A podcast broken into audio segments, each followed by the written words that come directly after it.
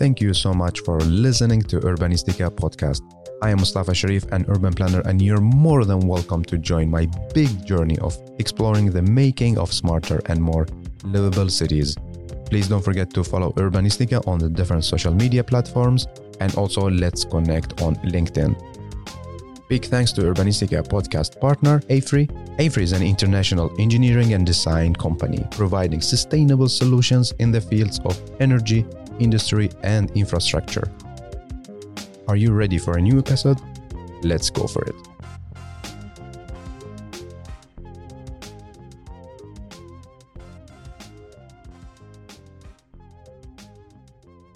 We have a new storytellers. It's going to be a really great episode. I have the pleasure to welcome Oscar and Alexander to Urbanistica podcast. Hey and welcome. Hi, I'm Mustafa. Thank you so much for being here. You are our storytellers for this episode. I would love to know more about you. We'll start with you, Alex. Uh, how would you like to introduce yourself? Tell us about your background, your passion. So, uh, basically, first of all, thank you for this great uh, opportunity in our studio to record with you this podcast. Um, real pleasure. Um, I'm an exchange student from Munich, Germany, and this is actually my last um, my last year here at uh, the KTH.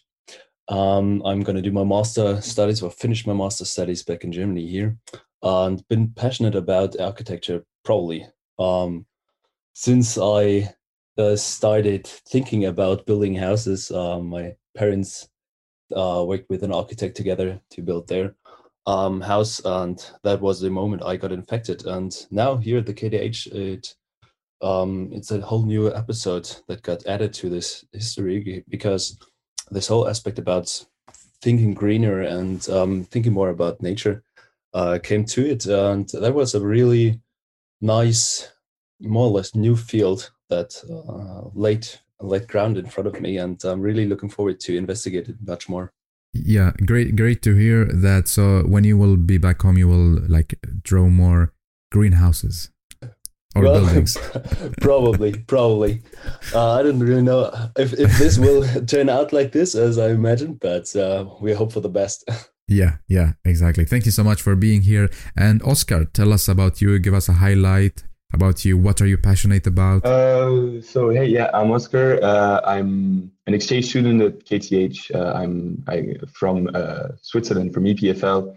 I'm actually doing my uh, third year uh, in an exchange right now. So following the master's program here because it's because the bachelor is in English, is in Swedish here.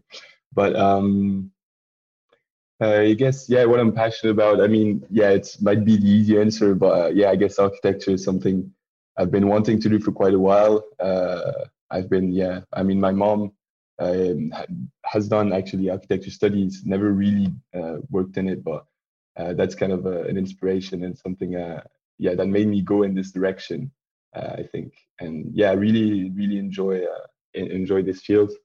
yeah, and it's been it's been three awesome years so far studying architecture. That's amazing. And let's talk about this course. Like you were divided into groups with different focus areas. So, Oscar, what has been the focus of your group? And and also like who who was who is in your group as well? So in our group were three people. So there was Alexander and myself, and uh, someone else called Gabriel who was in the group who couldn't be here today with us.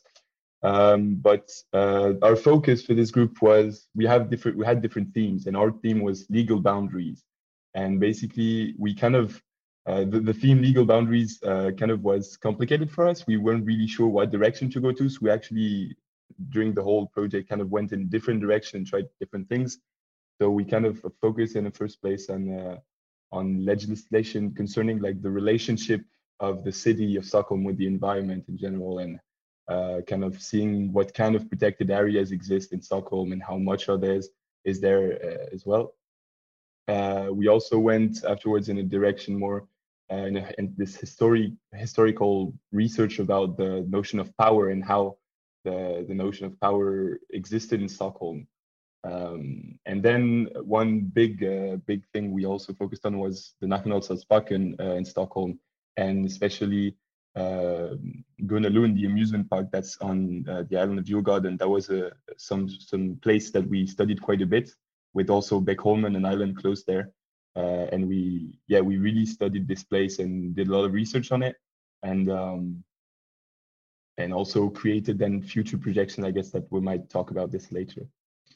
Yes, exactly. Very, very, very interesting. And Alex, like your group started out doing a map analysis. So, what did you discover there? I think the most interesting aspect we discovered when we analyzed the aspect of legal boundaries was that there are so many areas overlapping each other, actually. So, one place could have like several um, legal boundaries. And uh, that was one interesting aspect. So, you had to kind of cut yourself free and look out what do you have to uh, um, follow or what rules do you have to follow when you investigate one place so i think that was a real interesting strategy or we we try to develop a strategy on how to approach a project when you um, when you come to a competition or something. So what are the legal boundaries we uh, one has to follow when approaching a project? And um, I think what was also quite interesting for us, um, Oscar and I, being kind of, of, of abroad students, one from Switzerland, one from Germany, was that in Sweden, you have on one side many legal boundaries, but also on the other side, there's this big notion of the um, everybody is right, so that everybody is allowed to um, travel and to explore nature um, when he follows certain kind of ground rules and I think that's also a very important aspect for one when uh, when discovering nature. And that was also something we tried to follow up uh, on our following research then. Yeah, and when you say like overlapping areas, well, like what do you mean? Which kind of areas you mean? For example, um, the uh, shoreline protection rules um, are basically um, spreading out towards the water area, but also 100 meter inside the land. So there's a possibility that um, those rules, those water protection rules, which basically um, give permission or uh, don't allow somebody um, to build there or to change something on its building there, um, could also overlap with other rules, for example, in the Nationalstadsparken, like um, the kind of protection rules for nature. So one has to um, find out for himself what is there to follow? are the roads kind of coexisting, or is there a certain kind of hierarchy? And I think that's quite important and quite abstract as well, uh, which was quite a problem for us in the beginning. But um, when working with it, one uh, one develops a kind of strategy um, which helps one architect, especially young architects as we are right now, um, to approach future projects. Yeah yeah I, I can imagine like it's a really big challenge and oscar looking back historically like how was the relationship between human practices and the landscape in relation to your topic i think well something we kind of looked into historically was uh, the Nationalstadsparken and Djurgården and this whole area that used to be uh, basically it changed really like quite a lot over time and it used to be these uh, hunting grounds private hunting grounds for the king and that was the king's land, the king's resource uh, land, and all the trees that were in there and the animals that were in there. And uh, and over time, it, this shifted a lot. And there's a, a, like a few examples of different places that really illustrate that. So Djurgården is one uh, where, well, yeah, it used to be this king's hunting ground and became now this very public, uh, public place, like natural natural park.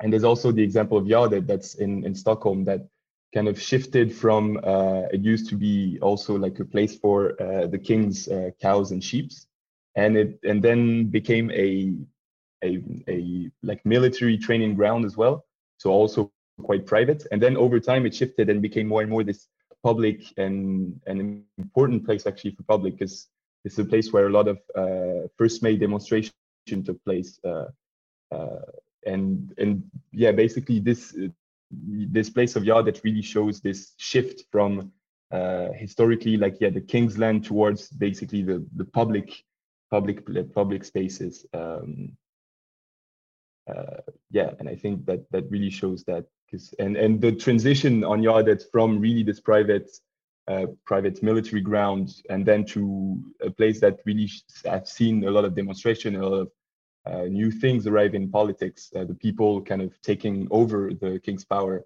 and then coming towards this very yeah public place that uh, hosts a lot of events, public events, concerts, and and festivals, etc. And that's I think one place that really illustrates this idea of, of this shift. Yeah, it's it's super interesting, like to follow this uh, story. Alexander, what do, what do you think? Like, um, if you compare it with today, what insight does it give? Mm, maybe following up on Oscar's thoughts, nature as a resource back in the days, kind of in uh, historically seen.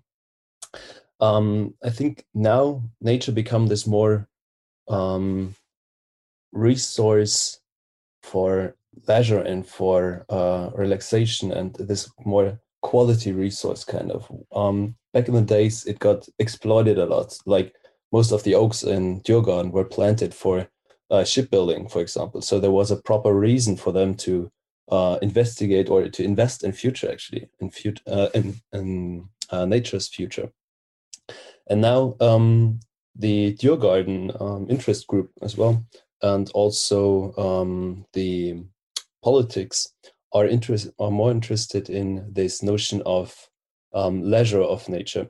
So I think right now, um, seeing Djurgården not anymore as this kind of um, resource for economy, but the resource for people, um, a resource for us being in this kind of modern world, um, quite stressed of our all day living and working and stuff.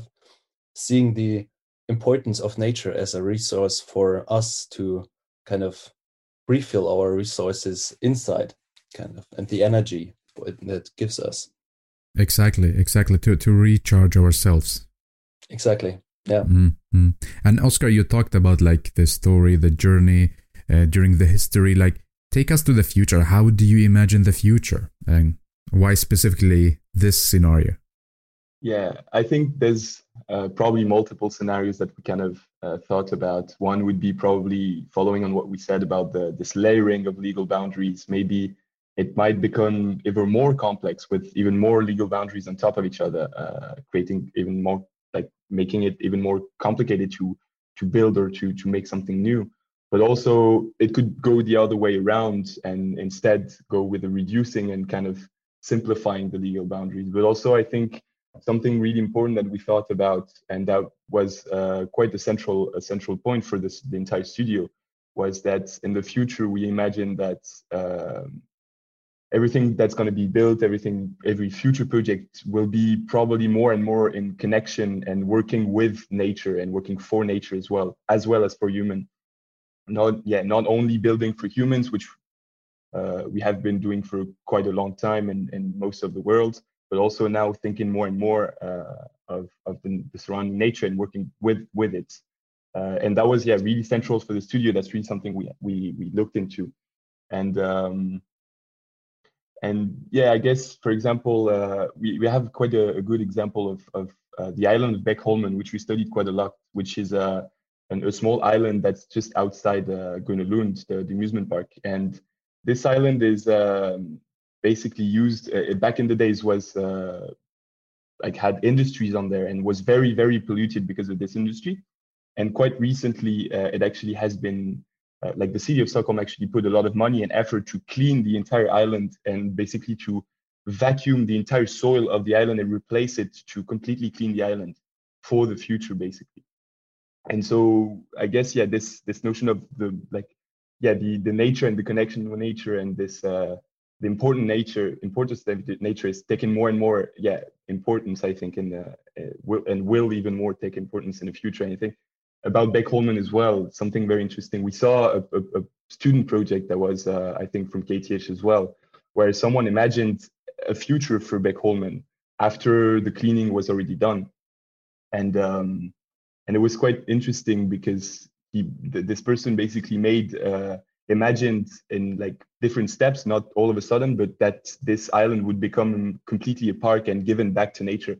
Because today there's a lot of basically it's a it's a shipyard, so there's a big big holes for like to put ships and repair them. And and he imagined just completely leaving it how it is, but just giving back to nature over time and creating an entire park there. And I think that's something that's uh, yeah that's very interesting and that's probably going to be a even more important in the future. And that's something really focused on in the studio as well. Yeah, exactly.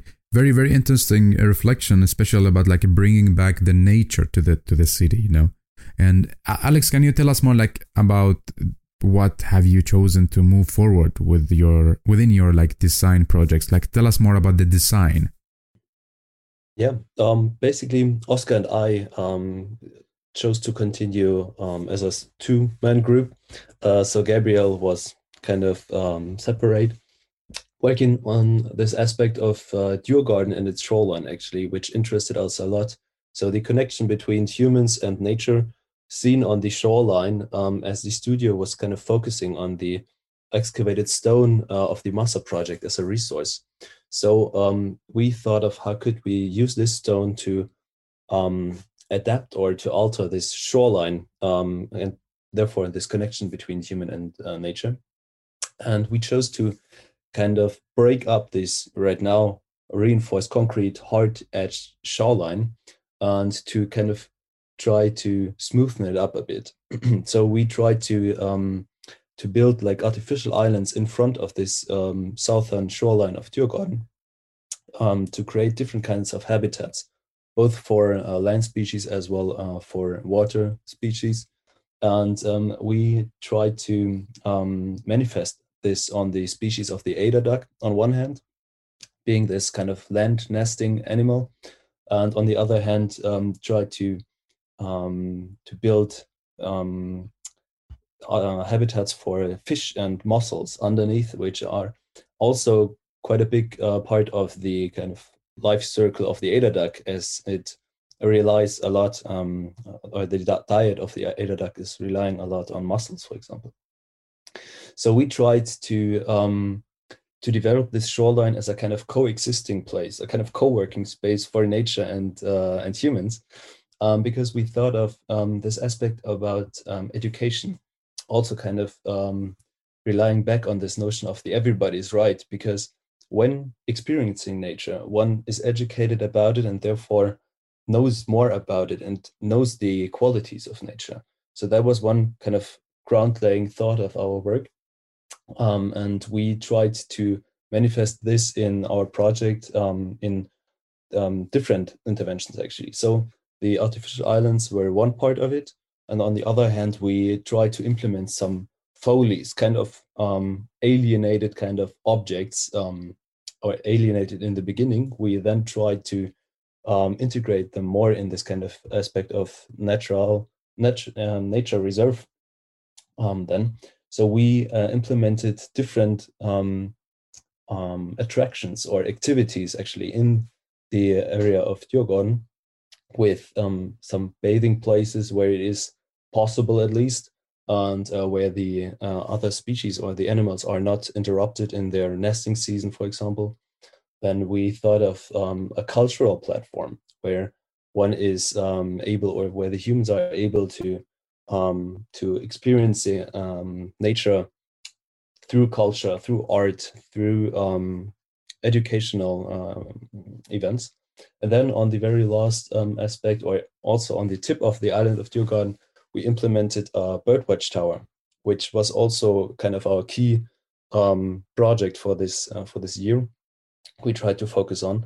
So we um, developed this notion of a birdwatch tower being also this kind of coexisting place. So we had this kind of core element um, standing on the basis, basically, and then the facade building up this shell the core was meant for the uh, humankind to kind of raise up on this uh, on this outwatched um, platform, and the shell, which uh, that was the kind of most important part for us because it built up this second layer where the birds could nest, and so we thought of this tower being a very vibrant structure where one could feel the other um, existing species quite quite uh, immense kind of so we thought of um, the whole project being those interventions where coexisting is much more um, in our center of, um, of research than just separating one species from another.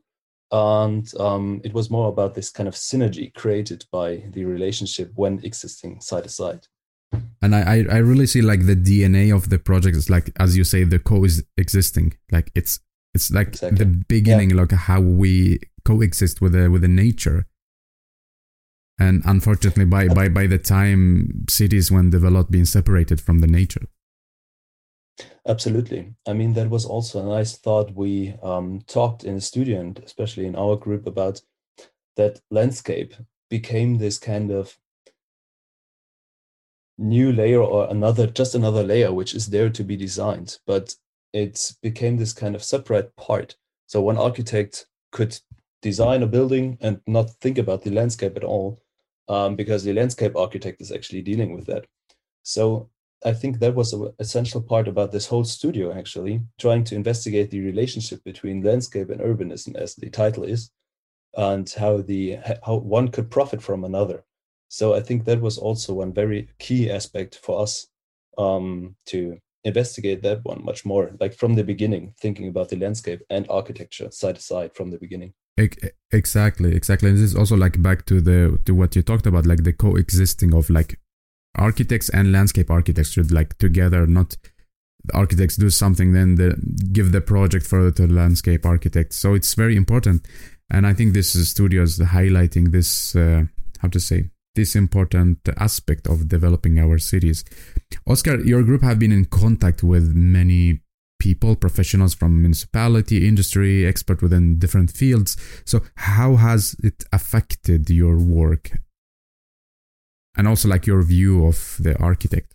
Yeah, I think uh, something that really affected me and us as well as a group was we had a lot of lectures and, and meetings with um, a lot of biologists and people who worked with uh, this notion of, of the nature and how to yeah like pre- pre- like preserve the nature and that's something that was really important as we talked about before that our project is really in this idea of uh, coexisting coexisting uh, with nature.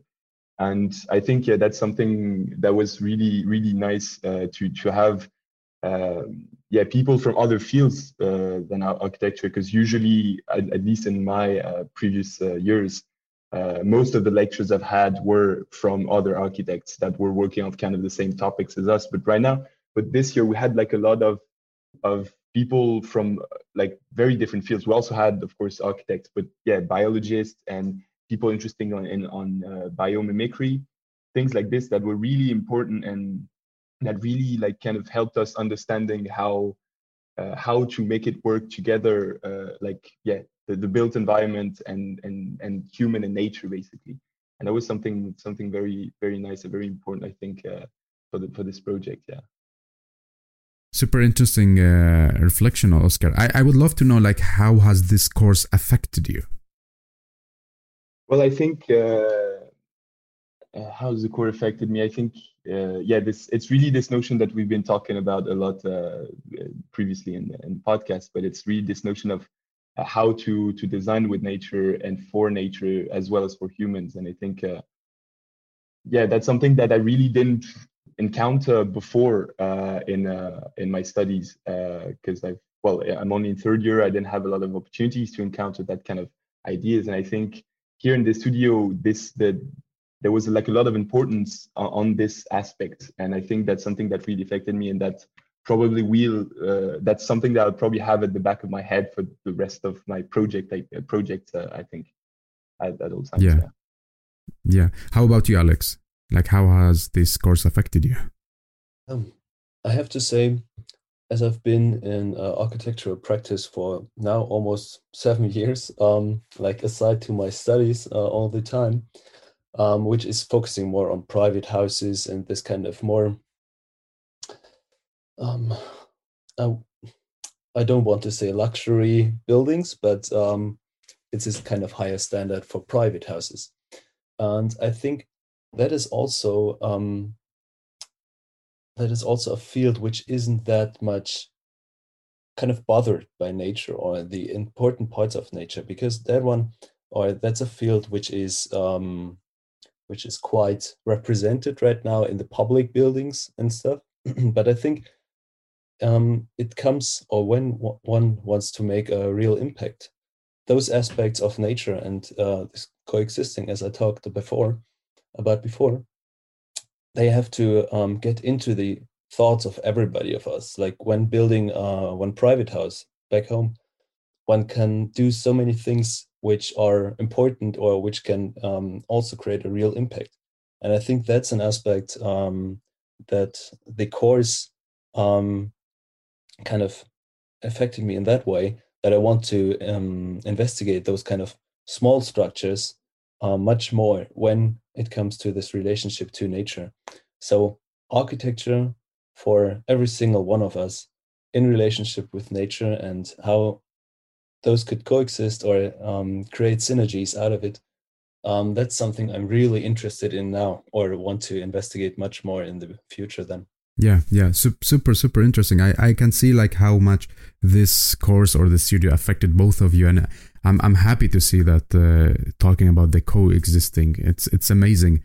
And let's take the last two questions for this episode. So I will ask each one of you to tell us what has been the biggest lesson that you learned from this course, and then give the listener one takeaway message.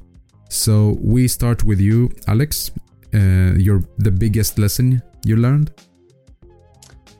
The biggest lesson I learned so far in this studio was probably that one should always be aware of its own boundaries and should be aware when to take someone else's help. Because we've been working with so many biologists and different characters and different professions um, which showed me again how little i know actually in the field of architecture. So i can basically just say to uh, to your listeners or to the listeners of the podcast always try to um, go out talk with people talk with different professions. Um, no matter how much you think you know um, you could always learn more about nature and uh, your own profession in architecture then. Yeah i love it. And actually this is why i started the podcast. There always space to learn about interesting things. Thank you so much alex. Oscar so what has been the biggest lesson I think the the biggest lesson for me, uh, well, something I really realized here, really studying these legal boundaries in Stockholm was because yeah, since I told that before, I'm, I'm only in third year, so I haven't like been in architecture that much, never actually practiced architecture, and I kind of realized by studying these legal boundaries how complicated it is and how much legislations there are uh, on on well when when you want to build something or create something and actually, there's one very good example that we, we encountered during the research was the example of the amusement park on, on Djurgården that wanted to have an extension uh, on the site right next to it. And uh, and basically encountered a lot of problems uh, from legislations because it's part of the Nationalstadsparken. So there's a lot of, of yeah, like rules to build, etc. And also from the, the, the people living around that didn't like that kind of said, yeah, we don't really want this, and that were complaining about for example, it would make no, more noise. And also all these questions about yeah shoreline accessibility and everyone's right uh, that would might uh, that might be like not not possible with this new new extension etc so yeah and i and like seeing kind of the this process i kind of we kind of read about this process of of trying to make this extension for and i really yeah that's something i realized really how complicated it is to to build and and to yeah to like think of a project since there's so many legislation and things to think about around you basically yeah yeah it's it's very like it's it's very it's more than complicated it's complicated more than what we think or wish. Yeah at least uh, at least when when we study when we're studying i think architecture we don't really encounter all the legislation. We like the teachers tell us you can make something kind of a bit crazy not totally doable because it's a student project and you can like more enjoy uh, doing something but and, and go a bit a bit further.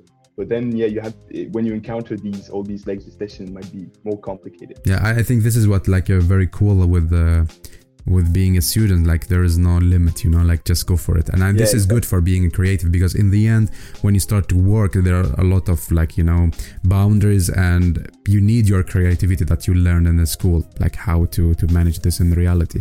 So what will be your uh, takeaway message uh, well i guess uh, then uh, uh, I don't know who's listening exactly to the podcast, but I guess if you're a student, enjoy while you can, uh, not dealing too much with the legislations, and uh, and and yeah, I guess it's kind of probably kind of what Alexander said a, a, bit, but like yeah, this I think there's something very important is this yeah thinking of of the larger picture, and it's actually so I think, easy to make a, a project where like way better by just thinking of yeah this natural aspect. It's not that hard to think about because you can even if you as an architect don't know much about it, you can really get in contact with a lot of people who are very qualified about it. And I think it's uh, it, it makes just the project so much better without that much more work. So I think that's yeah, that's something we should all think about. Yes. Thank you so much, Alex, and thank you so much, Oscar, for being here. Thank you, Mustafa. Thank you. Thank you very much for, for having us.